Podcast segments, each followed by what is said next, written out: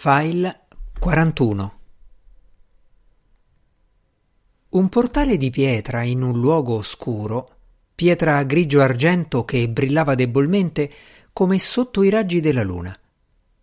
Gli stipiti erano in forma di due uomini, o forse di uno solo, poiché erano identici. L'uomo parve staccarsi dal muro e John Segundus capì immediatamente che era un mago. Non vedeva chiaramente la faccia, solo quanto bastava per rendersi conto che era giovane e bella. Sulla testa portava un berretto a punta con due ali di corvo ai lati. John Segundus attraversò la porta e per un attimo vide soltanto il cielo nero, le stelle e il vento, ma si accorse poi che si trovava davvero in una stanza, sebbene in rovina. Ciononostante, le pareti rimaste in piedi erano decorate con quadri, arazzi e specchi. Ma le figure negli arazzi si muovevano e conversavano tra loro, e non tutti gli specchi riflettevano esattamente la stanza. In alcuni si vedevano le immagini di luoghi completamente diversi. In fondo alla stanza, in un cerchio dai contorni imprecisi di luce della luna e delle candele, una figura femminile era seduta a un tavolo. Indossava un abito di stile molto antico. Segundus si stupì che fosse stato necessario o perfino possibile usare tanta stoffa per un solo vestito. Un vestito di un azzurro strano, carico, sontuoso. Sparsi sull'abito come stelle diverse, brillavano ancora gli ultimi diamanti del re di Danimarca. La donna alzò lo sguardo su di lui mentre Segundus le si avvicinava. Aveva due occhi a mandorla stranamente distanziati l'uno dall'altro, più di quanto sia ritenuto compatibile con la bellezza di un viso, e una bocca grande atteggiata a un sorriso di cui Segundus non riuscì a indovinare la ragione. La luce tremolante delle candele rivelava una capigliatura tanto rossa quanto l'abito era azzurro. All'improvviso nel sogno entrò in scena un altro personaggio, un gentiluomo vestito in abiti moderni, il quale non sembrò affatto sorpreso nel vedere la donna abbigliata con eleganza, sebbene in stile piuttosto antiquato, mentre rimase evidentemente stupefatto alla vista di Segundus. Allungò una mano per prenderlo per un braccio e cominciò a scuoterlo. Segundus scoprì che Onifut lo stava scuotendo con delicatezza. Chiedo scusa, disse Onifut, ma stavate gridando nel sonno e ho pensato che voleste essere svegliato. Segundus lo guardò perplesso. Ho fatto un sogno, un sogno curiosissimo.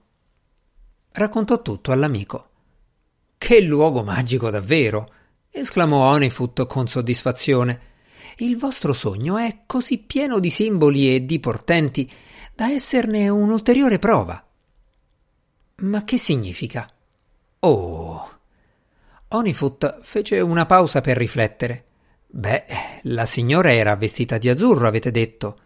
L'azzurro significa. vediamo. immortalità, castità e fedeltà. Indica Giove e può essere rappresentato dallo stagno. Hmm, dove ci porta tutto questo? In nessun luogo, temo, sospirò Segundus. Su, andiamo. Onifut, smanioso di vedere di più, accettò subito la proposta e suggerì l'esplorazione dell'interno di Casa Ombra.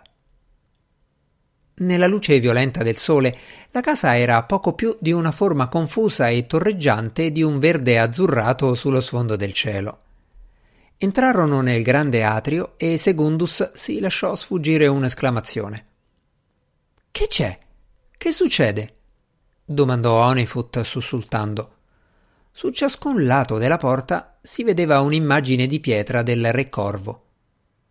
L'ho vista in sogno, disse Segundus. Si guardò intorno. Gli specchi e i quadri del sogno da lungo tempo erano scomparsi, sostituiti da lillà e sambuchi che avevano allungato i loro rami nelle brecce delle pareti.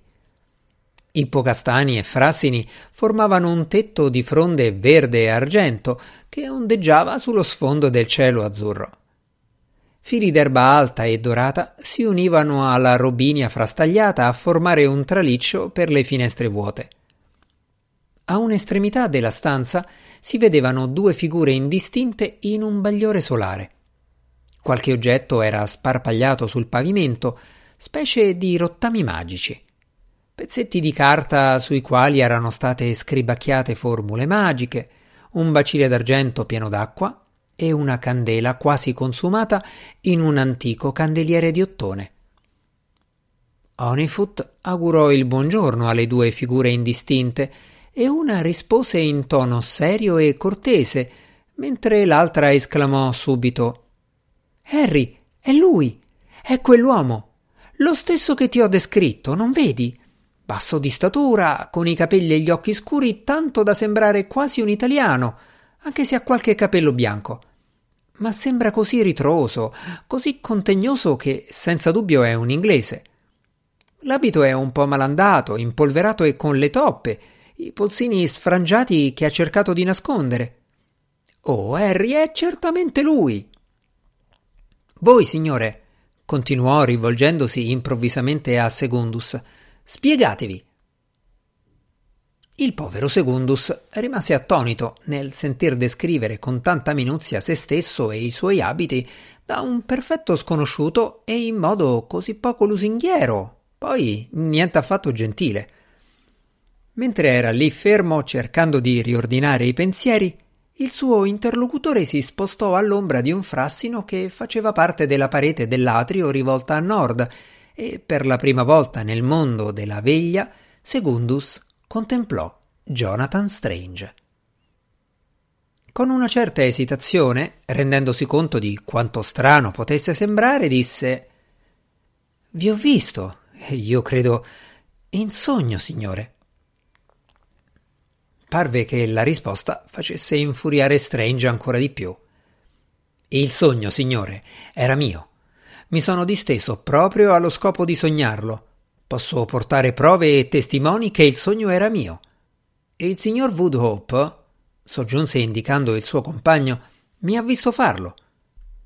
Il signor Woodhope è un pastore, rettore di una parrocchia nel Gloucestershire. Non posso credere che si possa dubitare della sua parola. La mia opinione è che in Inghilterra i sogni di un gentiluomo siano decisamente affar suo. Immagino anzi che vi sia una legge al riguardo e se non c'è, beh, il Parlamento dovrebbe approvarla immediatamente. È una grossa inciviltà introdursi nei sogni di un altro. Strange fece una pausa per riprendere fiato. Signore, intervenne Honeyfoot con calore. Devo pregarvi di rivolgervi in tono più rispettoso a questo gentiluomo. Voi non avete come me il privilegio di conoscerlo, ma se doveste avere quell'onore, sapreste che nulla è più lontano dal carattere di questo signore del desiderio di offendere il prossimo. Strange, esasperato, si lasciò sfuggire un'esclamazione. È certamente molto strano che le persone entrino nei sogni altrui, intervenne Harry Woodhope. Non può essersi trattato dello stesso sogno, non è vero? Oh, temo proprio di sì, rispose Segundus sospirando. Da quando sono entrato in questo giardino ho avuto la sensazione che fosse pieno di porte invisibili che ho attraversato l'una dopo l'altra, finché mi sono addormentato e ho sognato di vedere questo signore. Ero in uno stato di grande confusione mentale. Sapevo di non essere stato io a socchiudere quelle porte e ad aprirle, ma non importava. L'unica cosa che volevo era vedere cosa avrei trovato alla fine. Harry Woodhope fissò Segundus con l'aria di non aver del tutto compreso. Ma continuo a credere che non possa essere stato lo stesso sogno, capite? spiegò a Segundus come se stesse parlando a un bambino non molto intelligente. Voi che cosa avete sognato? Una signora vestita di azzurro. Suppongo che fosse la signorina Absalom. Ma certo che era lei! gridò Strange al colmo dell'irritazione, come se non sopportasse di dover ascoltare simile ovvietà. Ma per sfortuna la signorina aveva un appuntamento con un solo gentiluomo e vedendone arrivare due, come ovvio, si è inquietata e si è ritirata prontamente. Scosse il capo. In Inghilterra non più di cinque uomini possono avere la pretesa di essere maghi, ma uno di questi doveva proprio venire qui a interrompere il mio incontro con la figlia di Absalom. Non riesco a crederci. Sono l'uomo più sfortunato di tutta l'Inghilterra. Dio sa se ho faticato per sognare questo sogno. Per tre settimane ho lavorato indefessamente, notte e giorno, per preparare gli incantesimi di evocazione. E quanto a. Ma è meraviglioso! lo interruppe Onifoot. È stupendo! E come? Nemmeno il signor Norrell saprebbe tentare una cosa simile. Oh, disse Strange girandosi verso Onifoot. Non è difficile quanto immaginate. Prima bisogna far avere l'invito alla signora e qualsiasi incantesimo di evocazione può bastare. Io ho usato Ormskirk. Naturalmente la parte complicata è stata adattare Ormskirk in modo che sia la signora Absalon sia io arrivassimo nel mio sogno contemporaneamente. Ormskirk è così approssimativo che la persona evocata può andare praticamente dove vuole, quando vuole, e ciò nonostante sentirsi sciolta da qualunque obbligo nei confronti del mago che l'ha evocata. Questo, devo ammetterlo, non è stato facile. Eppure sapete, non sono dispiaciuto del risultato. In secondo luogo ho dovuto gettare un incantesimo su di me per indurmi a un sonno magico – come ovvio ho sentito parlare di questi incantesimi, ma confesso di non averne mai visto effettivamente nessuno e così, capite, sono stato costretto a inventarne uno di mio. Direi che non è molto sicuro, ma che posso farci? Dio del cielo! esclamò Onifoot. Intendete dire che praticamente tutta questa magia è una vostra invenzione? Oh, beh, si schermì Strange. Eh, quanto a questo, avevo Ormskirk. Ho fondato tutto su Ormskirk. Oh, ma Ether Grey non poteva essere un fondamento migliore di Ormskirk? domandò Segundus. Perdonatemi, non sono un mago pratico, ma Ether Grey mi è sembrato sempre molto più affidabile. Davvero? si stupì Strange. Sì, ne ho sentito parlare. Di recente ho cominciato una corrispondenza con un signore del Lincolnshire che dice di avere una copia dell'Anatomia di un Minotauro di Ether Grey. E così vale la pena di occuparsi di Ether Grey, voi dite? Onefoot dichiarò che non ne valeva affatto la pena. Il libro di Ether Grey era solo un cumulo di sciocchezze. Segundus non fu d'accordo e Strange cominciò a interessarsi alla discussione e a dimenticare che doveva essere arrabbiato con Segundus. Ma chi poteva rimanere in collera con Segundus?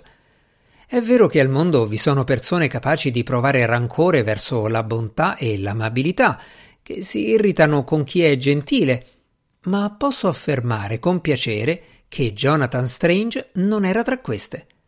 Segundus gli presentò le sue scuse per aver rovinato la magia e Strange, con un sorriso e un inchino, assicurò a Segundus che non doveva pensarci più.